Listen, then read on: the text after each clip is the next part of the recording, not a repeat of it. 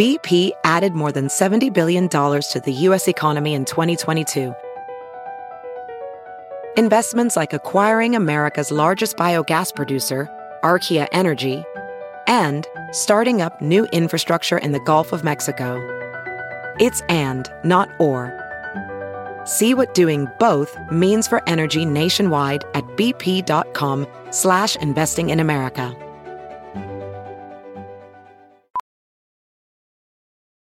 As a professional welder, Shayna Ford uses Forge FX to practice over and over, which helps her improve her skills. The more muscle memory that you have, the smoother your weld is.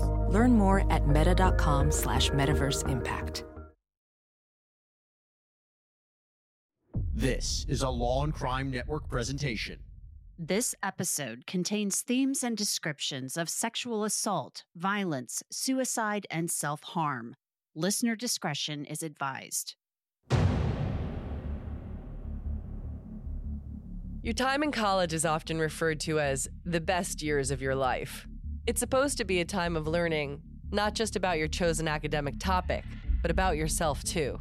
Many young students leave their parents and their hometowns and experience the first taste of independence on the cusp of adulthood. This period in our lives leaves us vulnerable. We struggle to fit in and find our place in unfamiliar surroundings. But if there was one place for those who feel that way, it was Sarah Lawrence College. I often call the college the land of broken toys. One of the school's slogans is, We're different, so are you. This is a quality of Sarah Lawrence College that one man exploited to create what has all the hallmarks of a cult on campus in late 2010. My name's Elizabeth Rome. I'm an actress and a proud Sarah Lawrence College graduate. Composed from thousands of pages of transcripts, exhibits, audio files, firsthand accounts, and contemporary research, this long crime production uses voice actors to give you an immersive insight into one of the most bizarre cases in recent memory. This is Devil in the Dorm.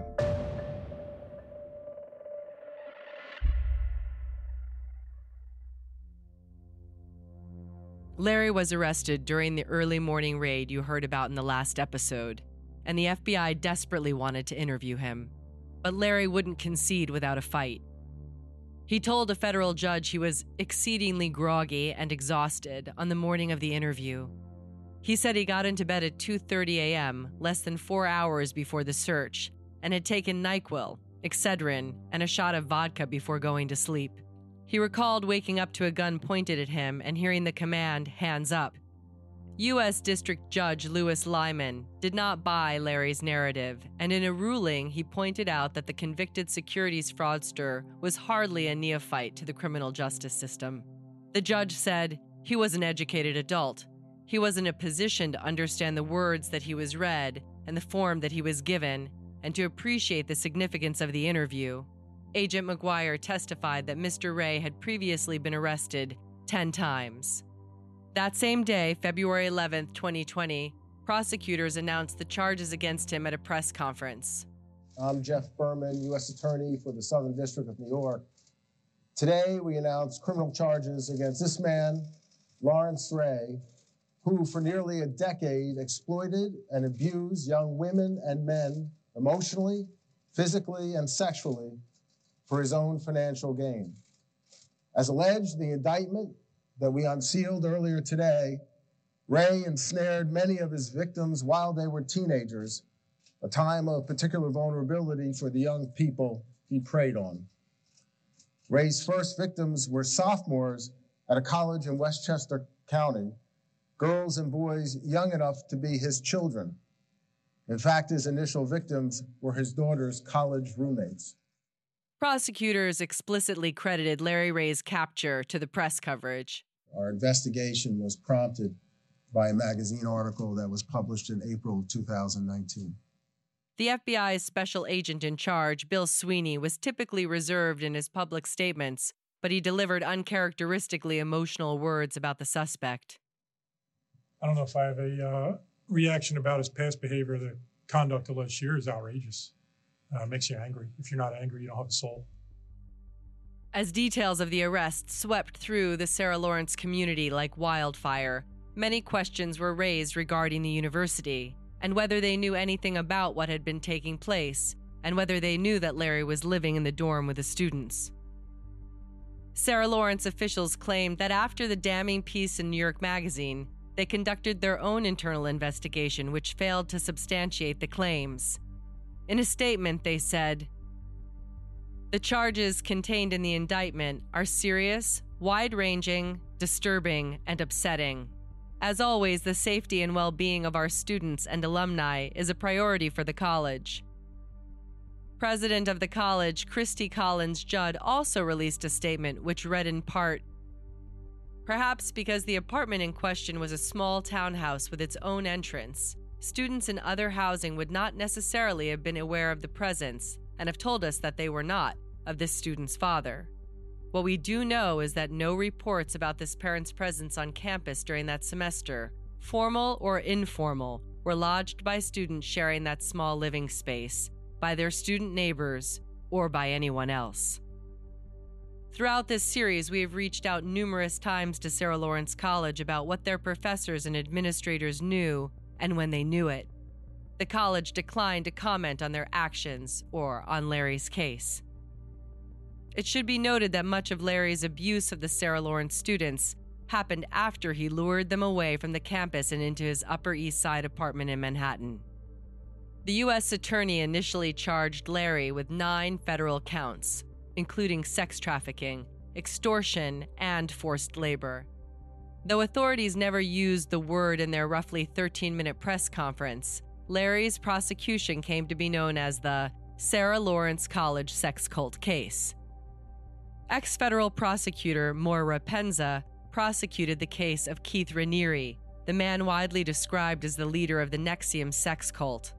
She explains why the government rarely uses that term personally, I never used the word cult during the NXIVM trial or never described NXIVM as a cult because as a prosecutor, what was important was that NXIVM, and I think the same thing is true in the Larry Ray case, that these individuals and the people who were surrounding them were operating as criminal enterprises.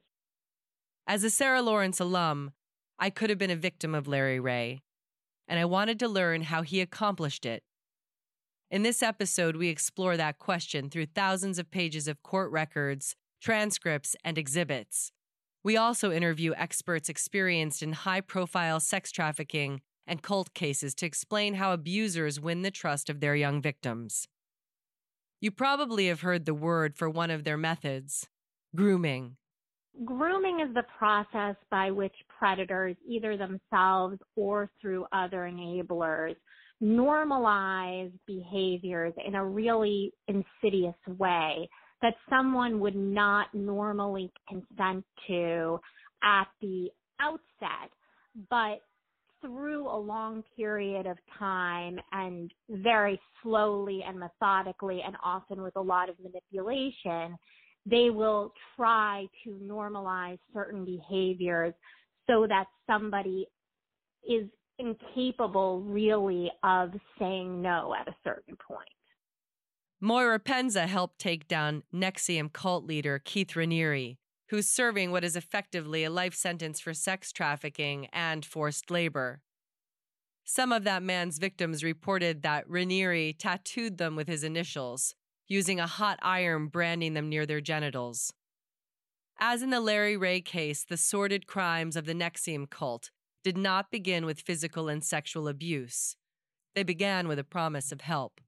I think in the Larry Ray case in particular, first of all, you have very young individuals. People's brains aren't fully formed until they're 25. So you have these young teenagers really who are very vulnerable. They're really in the world by themselves for the first time. And this man comes in and he comes in in a way that there is a lot of mystique around him, some of which is true and verifiable, right? He's coming out of prison. He has this history where he does seem like this larger than life character. As experts note, it's not unusual for young victims to be lured in by abusers slowly before things escalate. Larry Ray is sort of paradigmatic example of grooming, and he used both positive and negative reinforcement. The positive reinforcement was explaining to the people who he was grooming that what they were doing as sexualized behavior was entirely appropriate. It was a statement of their own individuality. And then there was very severe negative grooming. You're stupid. It doesn't matter that you're at this elite university. You're never going to amount to anything. Your only value in life is your ability to please my dictates. That's Mitchell Epner, a former federal prosecutor who led intake for sex trafficking cases in the District of New Jersey in the early 2000s, shortly after the modern federal sex trafficking statute was enacted. With Larry behind bars, he vehemently professed his innocence, once again claiming that the group of students and the allegations against him were part of an elaborate conspiracy cooked up by Bernard Kerik and his cohorts. Larry Ray was not the only person arrested and charged. Isabella Pollock was named as a co conspirator, and in October 2021, Larry and Isabella were ordered to stand trial separately. In a revised indictment returned by a grand jury in January 2022, Larry Ray was charged with 17 counts, including racketeering, conspiracy, extortion, conspiracy to commit sex trafficking, forced labor, money laundering, committing a violent crime in aid of racketeering, and tax evasion.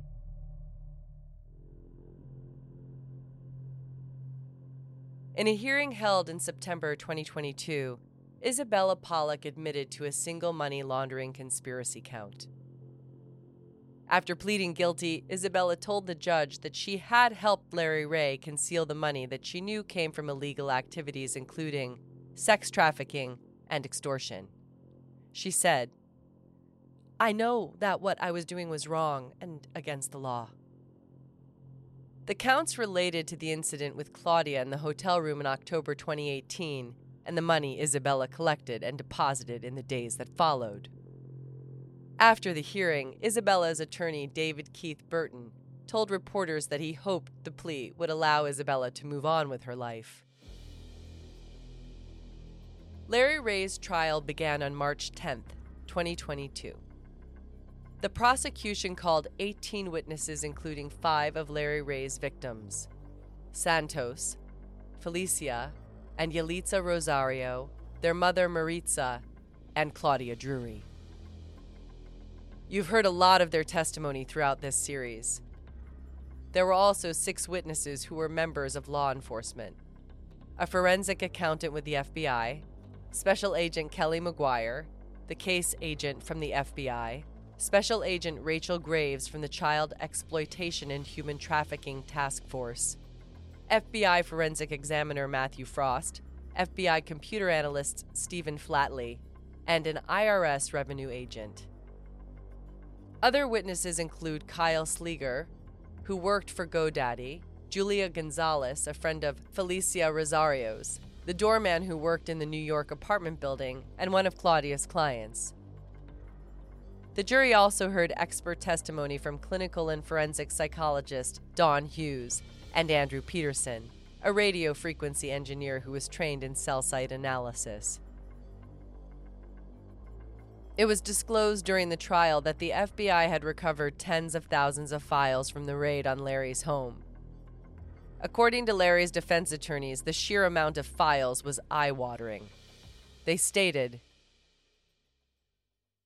To be sure, the government did not turn over 750 million pages of documents. Instead, the government produced tens of thousands of video files, more than 150,000 audio files, and countless other files and materials that are in many ways more burdensome than simple paper documents that can be reviewed with the assistance of keyword searches.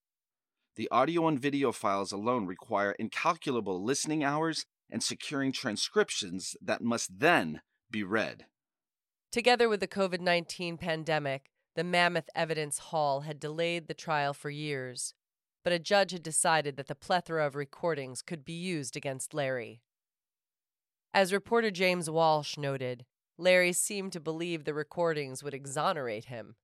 I mean, this is a guy who was a hoarder um, in every sense of the word, and and so the fact that he had all these videos in his mind, I think a lot of this is evidence is he, he kept for culpability purposes that he thinks that um, by forcing somebody to write a confession letter, it could he could cash that in one day um, in court. Ophthalmologist Dr. Strauss has seen firsthand how the metaverse is helping surgeons practice the procedures to treat cataracts. Cataracts are the primary cause of avoidable blindness. He works with a virtual reality training platform developed by Fundamental VR and Orbis International to help surgeons develop the muscle memory they need. The result? More confident, capable surgeons. And even more importantly, patients who can see. Explore more stories like Dr. Strauss's at meta.com slash metaverse impact. During Larry's trial, the subject of cults mainly came up through the evidence of what he was reading at the time. The FBI had discovered that Larry had researched articles titled Cult Membership What Factors Contribute to Joining or Leaving, Cults and Mental Health, and studies on attachment theory and mind control. One of the charges Larry Ray was facing was a racketeering charge. To support such a charge, there needs to be an enterprise. The prosecution explained The law recognizes that when people commit crimes as part of an organized group, what the law calls an enterprise, they are more powerful and more dangerous. And that is exactly what you saw here. The enterprise here is the Ray family. Lead prosecutor, Assistant U.S. Attorney Danielle Sassoon told the jury during the opening statements that alienating the young students from their familiar settings was part of Larry's plan. The evidence at this trial will show you that this man, the defendant, Lawrence Ray, used violence, fear, sex, and manipulation to get what he wanted power and money. You see, Ray was the leader of a small criminal organization, what he himself sometimes called the Ray family. They were involved in sex trafficking, extortion, assault, threats, forced labor, money laundering, and tax evasion. These were crimes designed to enrich him and his trusted inner circle and to brutally victimize others. During this trial, you will learn how the defendant built and controlled his criminal organization and about the crimes he committed as the head of that organization. The defendant strategically isolated his victims from their closest friends and family. He withdrew his kindness and he used their insecurities to torment them. Once the defendant gained control of his victims' lives, he took over their lives where they went, who they spoke to, what they ate, when they slept. Then he slowly stripped away their ability to trust even their own judgment. He insisted that minor mistakes or accidents that took place in his apartment, like misplacing a tool or scratching a pan, were intentional efforts to sabotage him and disrupt the group's progress. Make no mistake, the victims had no choice. They lived in fear of the defendant, of his never ceasing accusations, of his threats, and of the brutal violence that he inflicted on them. Through it all, the defendant maintained his charade, insisting that everything he did, he did to help his victims. In reality, he was extorting them, threatening them, and forcing them to do his bidding and the bidding of the Ray family all the while he was enriching himself. And during this trial, you will learn that everything the defendant did, he did for himself and for the people who committed crimes with him for sex, money, and power. Larry's defense attorneys from the Federal Defenders of New York latched onto their client's larger than life persona and called the case something like a storybook. One lawyer told the jurors This case is about a group of storytellers. Twelve years ago, Larry Ray wanted to reunite and reconnect with his daughter. She lived with a group of her friends. In reconnecting with his daughter, he began to tell her his stories. He told her friends his stories too. And these are some pretty wild stories. He talked about hobnobbing with Gorbachev, the former head of the Soviet Union. He talked about being the best man at Bernard Kerik's wedding, the former New York City chief of police. He talked about being friends with high ranking military generals. Larry's stories were full of mystery, intrigue, and excitement, and his daughter's friends liked hearing them. They wanted to hear more. So they kept talking and talking. The others started to share their stories. At first, they told their stories about their lives, just like Larry had. But over time, their stories grew. Over months and months, over years of telling and retelling these stories. Details were added as the stories built on each other. As they shared their stories, they linked the villains and Larry's stories to their own. Over time, their stories too were full of mystery, intrigue, and excitement. These were stories of poisoning drug dealers and deceit. Each storyteller jumped off from where the other one had ended, embellishing with their own details and weaving the threads of this story into one fantastic conspiracy. This was not a criminal enterprise. This was a group of storytellers. If the case of Larry Ray were a novel, the defense suggested it would be something out of the surreal world of Lewis Carroll. Larry's lawyer borrowed an image out of Alice in Wonderland. They said, Now, you may be thinking, that sounds pretty strange, and you're going to hear some outlandish things as this case goes on.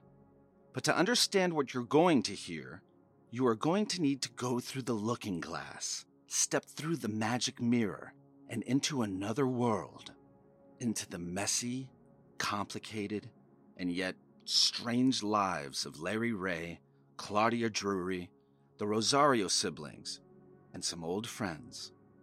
Through the looking glass, you'll see that the faith of the storytellers in their stories was complete.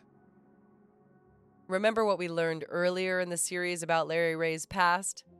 Larry was, in fact, the best man at ex NYPD Chief Bernard Kerik's wedding. There are photographs of Larry introducing Kerik and then New York City Mayor Rudy Giuliani to ex Russian President Mikhail Gorbachev. There is plenty of evidence, including court records from his earlier prosecution in the Eastern District of New York, indicating that he cooperated with the federal government against Russian and Italian organized crime figures. For prosecutors, Larry's bizarre background was how he cultivated his mystique to instill fear in his young victims about his supposed power and influence. Larry's defense attorneys, however, argued that their client truly believed that he made powerful enemies bent on persecuting him. They argued that Larry didn't try to extort his victims into making false confessions. Larry truly believed that his enemies were everywhere, trying to poison him, entrap him, and tear apart his family, according to the defense. Larry constantly accused his victims of colluding with Kerik, and in a well publicized incident, one of Kerik's associates was actually recorded pummeling Larry inside a hotel on September 17, 2015. I was knocked out and he kept hitting me in uh, this area only.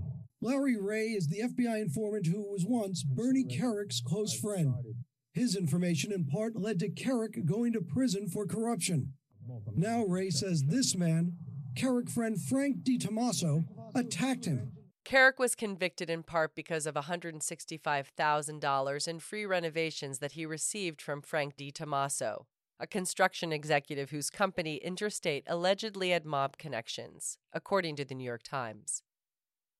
After this incident, DiTomaso was charged with assault, but he ultimately pleaded down to disorderly conduct.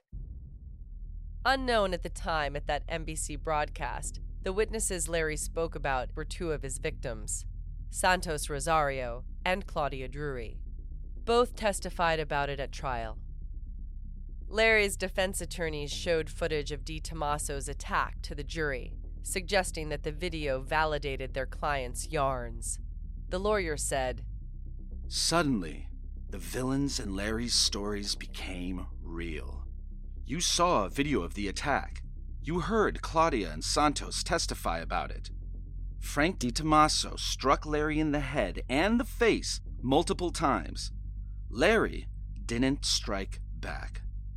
For years, Claudia and Santos had been confessing to harming Larry at the behest of Frank DiTomaso and Bernie Kerik. These were stories. They were fiction, but they all believed.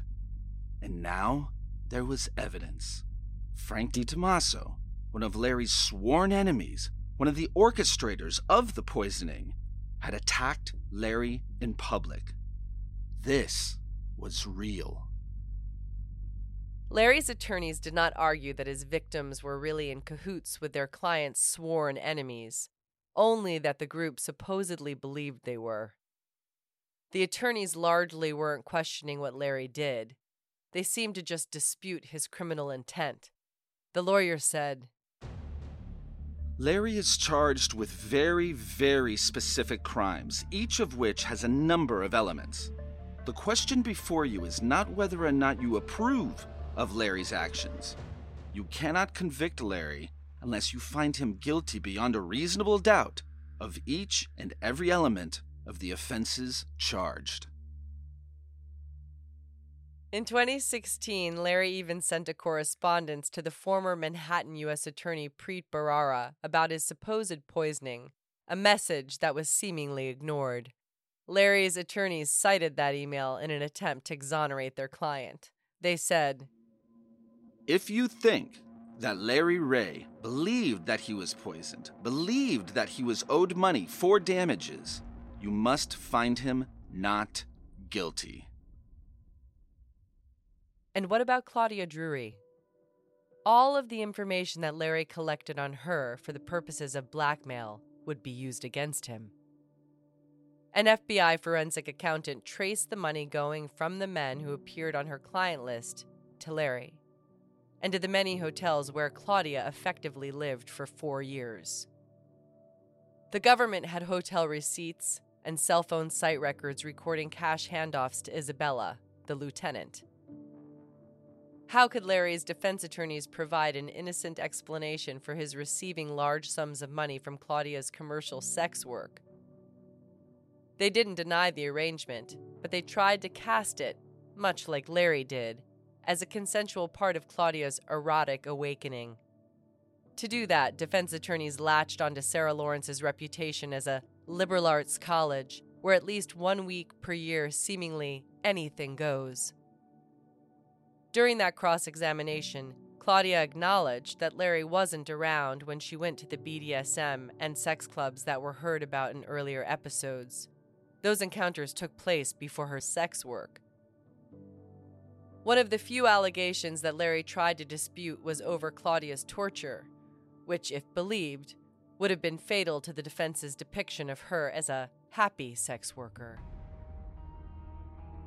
But Larry's lawyers had a problem. The audio tape showed him interrogating her that night. Cell phone tower records placed Isabella Pollock in the area, just as Claudia said, and prosecutors even obtained a signed receipt of Larry and Isabella's dinner that night at the Starlight Diner. Just like Claudia Drury said, Larry and Pollock ordered burgers. Only Larry and Isabella wrote their initials on the receipt. The prosecutors used this to bolster their belief and told the jury Think about that, ladies and gentlemen. She remembers what she ate on a night four years ago. Do you remember what you ate on any night last week? Claudia remembered because this night of abuse is seared in her memory. As for why Larry felt entitled to Claudia's money, the defense floated a bold argument the so called advice of counsel defense. Larry argued that his former attorney, Glenn Ripa, told him he could legally accept Claudia's money in compensation for supposedly poisoning him. The defense even called the attorney to the witness stand to confirm that he gave that advice. The attorney, Mr. Ripa, testified. Claudia Drury admitted to me, and she actually gave a written confession about her poisoning Larry Ray, and it was my understanding that she was giving him restitution in compensation for her poisoning him. Larry's old lawyer testified that he had been paid in cash. Even though he said he knew how Claudia made her money, he denied knowing just how much she gave to Larry. During closing arguments, prosecutors urged a jury to reject what they described as Larry's outrageous and insulting defense. You should also reject the defense effort to shame Claudia as a slut who wanted to be a sex worker, the prosecutor thundered, inviting a furious objection from the defense table. The judge overruled the defense, and the prosecution's summations continued. The prosecutor said, Those suggestions are outrageous and insulting. Claudia, a graduate of Sarah Lawrence College, an advanced mathematics student, did not wake up one morning and decide that her life dream was to make money by having sex with men between the ages of 18 and 85 years old, seven days a week, almost 24 hours a day, and then to give nearly every cent to the defendant while she lived like a homeless person. You know from what you've seen at this trial that the defendant forced her to that place, forced her to become a sex worker. And I'll remind you of some of the things that you learned at this trial. The defendant isolated her. He drove her to be friendless, parentless, and homeless. He convinced her that she was homicidal and mentally unwell, and that paying him was her only hope of redemption. He inflicted violence on her and in the presence of others. He coerced her to confess to horrible crimes that she did not commit. He threatened to send her to prison if she did not make monetary repairs and fast. For prosecutors, Larry's claim that he believed he was being poisoned was nonsense. They said, If you really and truly believed that someone was trying to poison you and your daughter, that they had poisoned you with mercury, with cyanide, with arsenic, would you sit around your living room with them? Would you go to dinners together? Would you live under the same roof? Of course not. And even if he did believe that, prosecutors said, they would not absolve Larry. They addressed the jurors and said, Imagine the world we would live in if thinking you were a victim gave you license to behave like a crime boss, to extort people, to sex traffic them, to force them into labor. Thankfully, that's not the world we live in. We live in a country with the rule of law. Suffocation, blackmail, punches to the face, a hammer to the knees, forced labor, forced prostitution. That is not how you collect money, even if you think you deserve it. That's extortion. It's sex trafficking. It's criminal. After two days of closing arguments, Judge Liman delivered detailed instructions to the jury on fine points of law involving 15 serious criminal offenses and then sent them home for the day. Deliberations began the following morning at 10:16 a.m. By 2:39 p.m., the jury had reached a unanimous verdict. Suspense mounted in the courtroom as the foreperson handed the verdict to the deputy, who asked the foreperson to recite their findings on more than a dozen charges. On each of the 15 counts, the foreperson was asked if they found Larry Ray guilty or not guilty. Fifteen times the response was guilty. The verdict was in and resounding. Larry Ray had been convicted of racketeering, sex trafficking, forced labor, extortion, money laundering, and other offenses. According to Felicia Rosario, Larry Ray once claimed that he was related to Al Capone, and there's no evidence that's true. But by the end of the trial, Larry had something in common with Capone. Both were convicted of tax evasion. It was a thundering conclusion to a nearly month long trial, two years after Larry's indictment, and more than a decade after he entered the lives of his victims. So much time had passed that a new Manhattan U.S. Attorney, Damian Williams, celebrated the verdict. The case had been brought not by his predecessor, but by the predecessor of his predecessor. Let me be very clear Larry Ray is a predator an evil man who did evil things. Today's verdict finally brings him to justice. This verdict would not have been possible without the victims who testified in court. We are in awe of their bravery in the face of incredible trauma.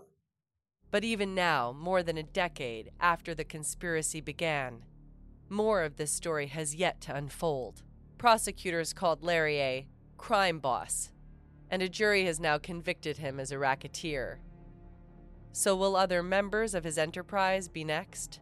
And if so, what will that look like? Even though the government has never charged daughter Talia Ray with a crime, a prosecutor all but accused her of being a co conspirator during closing arguments. They said, What began in college housing ended with victims exploited through sex trafficking, forced labor, extortion, while the defendant and his lieutenant, Isabella, and his daughter Talia got rich.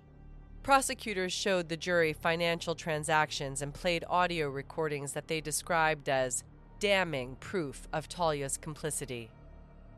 The lines forced Larry's defense attorney to leap to the defense of his daughter. They said, The government's evidence of Talia's membership in this so called enterprise establishes precisely two things. One, she loved and trusted her father, adopting his belief that they had been poisoned. And two, she was a mean girl. Prosecutors scoffed at the comparison to the Lindsay Lohan movie and retorted Talia Ray? She was more than a mean girl. Mean girls? They don't let you sit at the lunch table. They don't extort you for tens of thousands of dollars. Talia's conduct establishes that she was a member of this criminal organization. We reached out for more information about whether Talia Ray has been considered for prosecution. Her representatives declined to comment. Shortly after he was convicted, Larry Ray appealed against the count relating to the assault and torture he inflicted on Claudia Drury in the hotel room in 2018. His argument was that the indictment did not meet the definition of second degree assault because Claudia was not physically impaired enough or caused enough pain. His motion to dismiss the count was denied in November 2022, and his sentencing was set for January 20th, 2023. According to the New York Magazine reporters who uncovered the case, Larry Ray estimated that there were 12 suicide attempts in the group a sobering statistic in processing Larry's toll on his followers. All three Rosario siblings testified that they attempted to kill themselves. And what about Sarah Lawrence College? As a proud alumni, I am keenly interested in their accountability for what happened to the students on their campus. But they also declined to speak to us on the record. So far, Sarah Lawrence appears to have escaped civil litigation in the fallout of the Larry Ray story. Neither the authors of the New York Magazine expose nor Law and Crime could locate any lawsuit filed against the college. Earlier in the series, we mentioned a young man named Iban, who was a friend of Talia that became a Marine at Larry Ray's urging in 2006 and later followed Larry's teachings eagerly after returning from deployments in Iraq and Afghanistan. Iban was Larry's most loyal follower, and a few months after Larry was arrested in 2020, he took his own life. In the prosecution's sentencing memo from January 13, 2023, Iban Goa Kachoa was placed in the same category as the other members of the group who Larry had controlled. It reads in part With the defendant's arrest and conviction, his victims are left to sort through the wreckage and reckon with the lasting damage from the defendant's crimes. But one victim has no prospect of rebuilding a life. Iban Goicochea, one of the students over whom the defendant asserted control, committed suicide in May 2020. While the precipitating cause is unknown, around the time of his suicide, Goicochea was still in touch with the defendant and convinced, as other victims were at the time of their suicide attempts, that the defendant was a positive influence on his life. It is plain that the defendant harmed Goicochea and exploited his mental health vulnerabilities, just as he did with his victims who were able to put their experiences into words on the stand. Santos and Drury testified about an incident when the defendant threatened Goicochea with a sharp object to his throat as a supposed therapeutic intervention that involved requiring Goicochea to disavow his parents. The defendant treated the incident as if he had done Goicochea a service and freed Iban from the web of hate and anger that his mother created. The incident illustrates the very same tactics described by testifying victims isolation that involve villainizing family members, physical violence, threats, and deprivation. The prosecution highlighted Larry's history of violence, abuse, fraud, and deceit, as well as his disregard for the judicial system. They also mentioned his behavior in court, particularly during Claudia Drury's testimony, when he appeared to suffer from a number of medical episodes.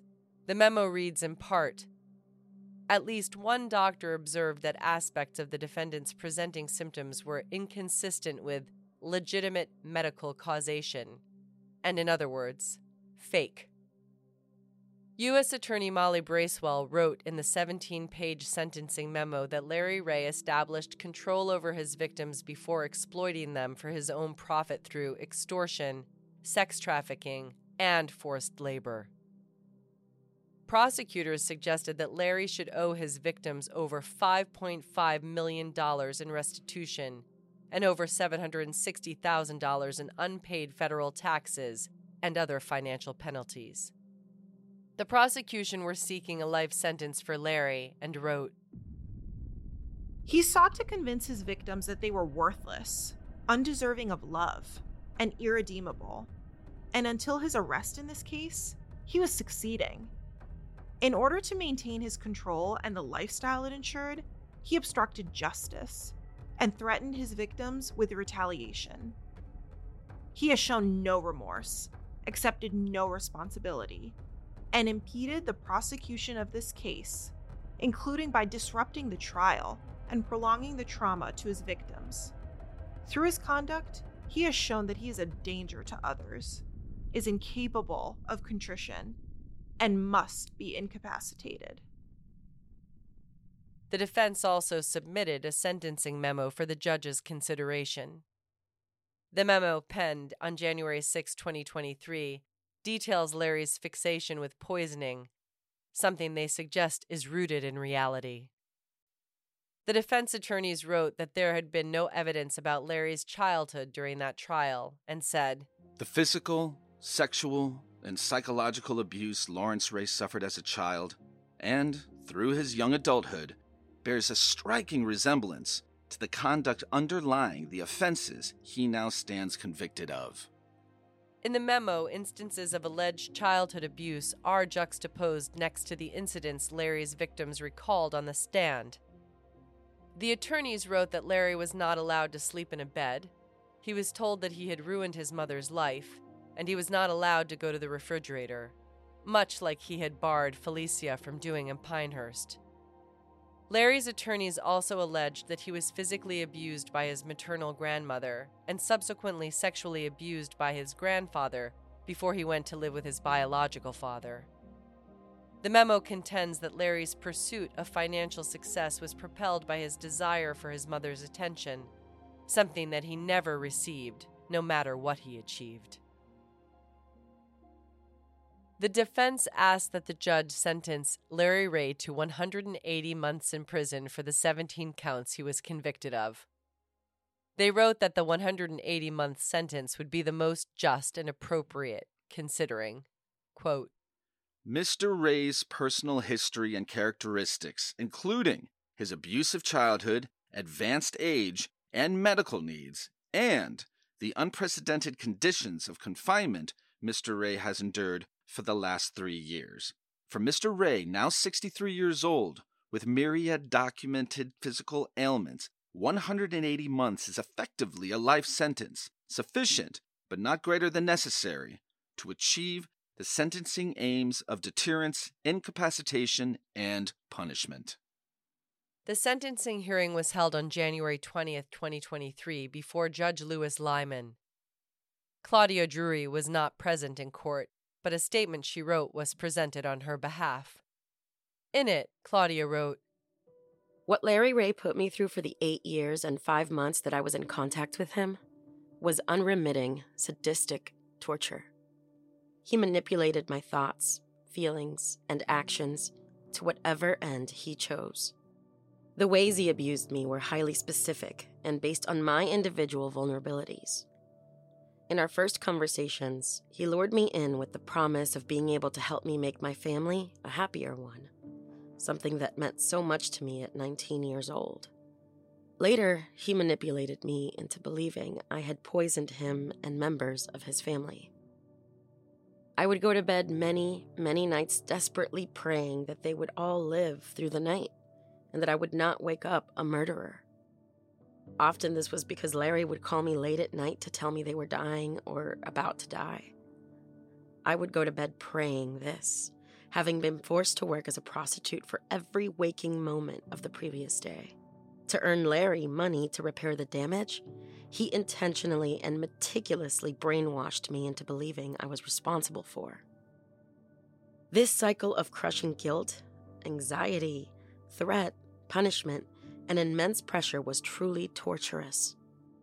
Apart from this horrible context, the experiences I had while being trafficked haunt me today. I feel profoundly in a way that I cannot fully communicate. The emotions and fears I am dealing with as a result are miserable and confusing and terrifying. I can't overstate how deeply I wish this had not happened to me. Claudia continued and spoke about what happened the first time she had defied Larry in the almost decade she had known him. He stripped me naked, bound me to a chair, and suffocated me with a plastic bag over and over again to the point where I was begging for my life. Whenever I would experience moments of intense emotional distress, Larry would accuse me of being a bad actress or B list actress and punish me for acting whenever I was visibly upset. Because of this, I came to believe that every time I felt strong emotions like fear or sadness, I was being disingenuous. He called me a bad actress that night, in between suffocating me with a used plastic bag and hitting me as I sobbed. Claudia spoke about the effect Larry's abuse had on her three and a half years later. I have nightmares almost every single night. I have been unable to hold any job. Everything exhausts me. The simplest things terrify me. Putting myself back together is difficult and extremely painful and slow. My memory, attention span, and problem solving capabilities have significantly declined. I am confronted with this every day. I barely have the energy to exist day to day. Claudia then spoke about the media attention and the distress the website Larry created to extort her continues to cause, and how she feels like she still does not have full control of her life. Claudia went on to say how the abuse caused her to develop an eating disorder. She said that she would binge on obscene amounts of food before throwing it all up. All the while, she made Larry Ray millions of dollars. After everything she has been through, Claudia still feels like she bears some of the blame for what happened to her. I am often disgusted with myself. I feel so sorry for bringing this travesty into the lives of my loved ones. I feel like a burden. I feel backwards and unnatural. I try to tell myself it isn't my fault, but I feel responsibility. I'm still so sorry, Just like when I believed I had poisoned my closest friends, I am so deeply sorry for all of it. Claudia knows that she did not deserve it.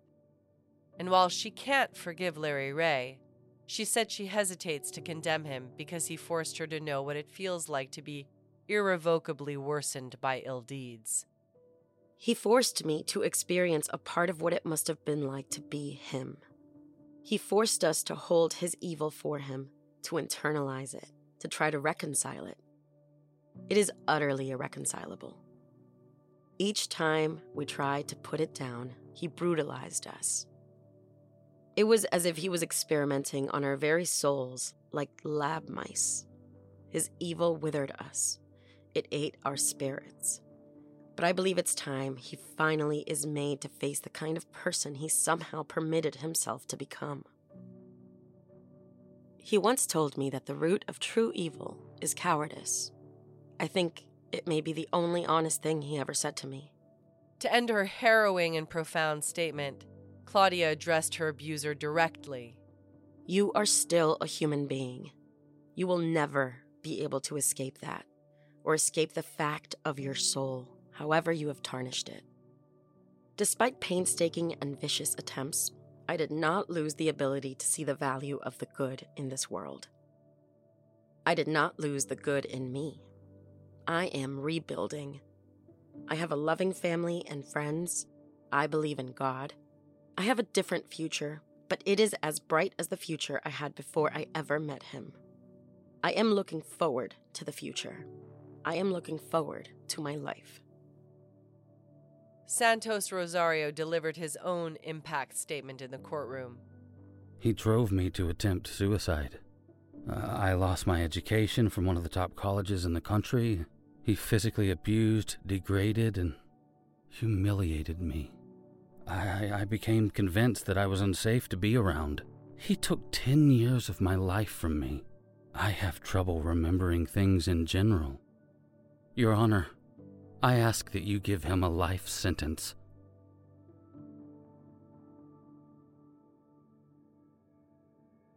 Daniel Levin was also present at the sentencing hearing and delivered his statement to the court. Daniel asked those present to the videotaped abuse and interrogations to imagine not just seeing those videos, but living those experiences. He became overwhelmed with emotion as he recalled some of the abuse inflicted on him by Larry Ray, including incidents where he was hit in the ribs with a sledgehammer, had his tongue pulled by pliers, and had sex toys forced into his mouth. Daniel told the court that his hopes would be tinged with fear and noted that the case has been known as a sex cult case. He said that while language can be used to obfuscate, Larry Ray was not the mastermind the label implies. Daniel said, He's just a petty man who seeks power.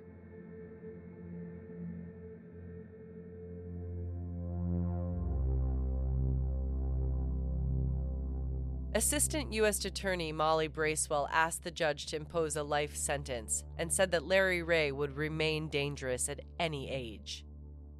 Larry's attorney, Marne Lenox, said that there was no one in the courtroom to support her client.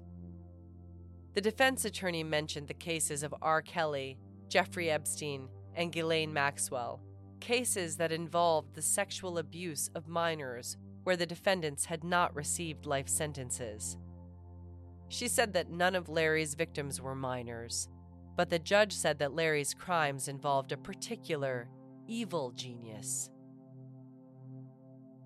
Larry addressed the court himself in a short statement in which he spoke mostly about his own victimization as an inmate since his arrest in 2020. Larry said in part, These three years have been hard. I've had COVID twice, and I'm in pain all the time. My health conditions have been getting progressively worse. He spoke about having trouble sleeping because of pain and complained that he couldn't access specialist treatment while in jail. Larry also mentioned that his father, stepfather, and stepmother had all died within a short space of time in recent months, but he did not address the victims or acknowledge their suffering at all. U.S. District Judge Lewis Liman spoke before passing the sentence. He called Larry's crimes particularly heinous and noted that alongside psychological terror and manipulation, there was also physical abuse. Judge Liman said that Larry Ray had gained control over his victims' minds and bodies before he extorted them to do his bidding. The judge praised the victims and said, In a case, this trial speaks volumes about the resiliency of the human spirit. Judge Liman then sentenced Larry Ray to 60 years in prison, which is effectively a life sentence for a 63 year old man. A separate hearing has been set to determine the amount of restitution Larry will have to pay his victims. Larry Ray will spend the rest of his life behind bars. At the end of his impact statement, Daniel Levin, a poet and an author, demonstrated the true resiliency of the human spirit that the judge acknowledged. Daniel said, I get this inconceivable, beautiful privilege. I get to live.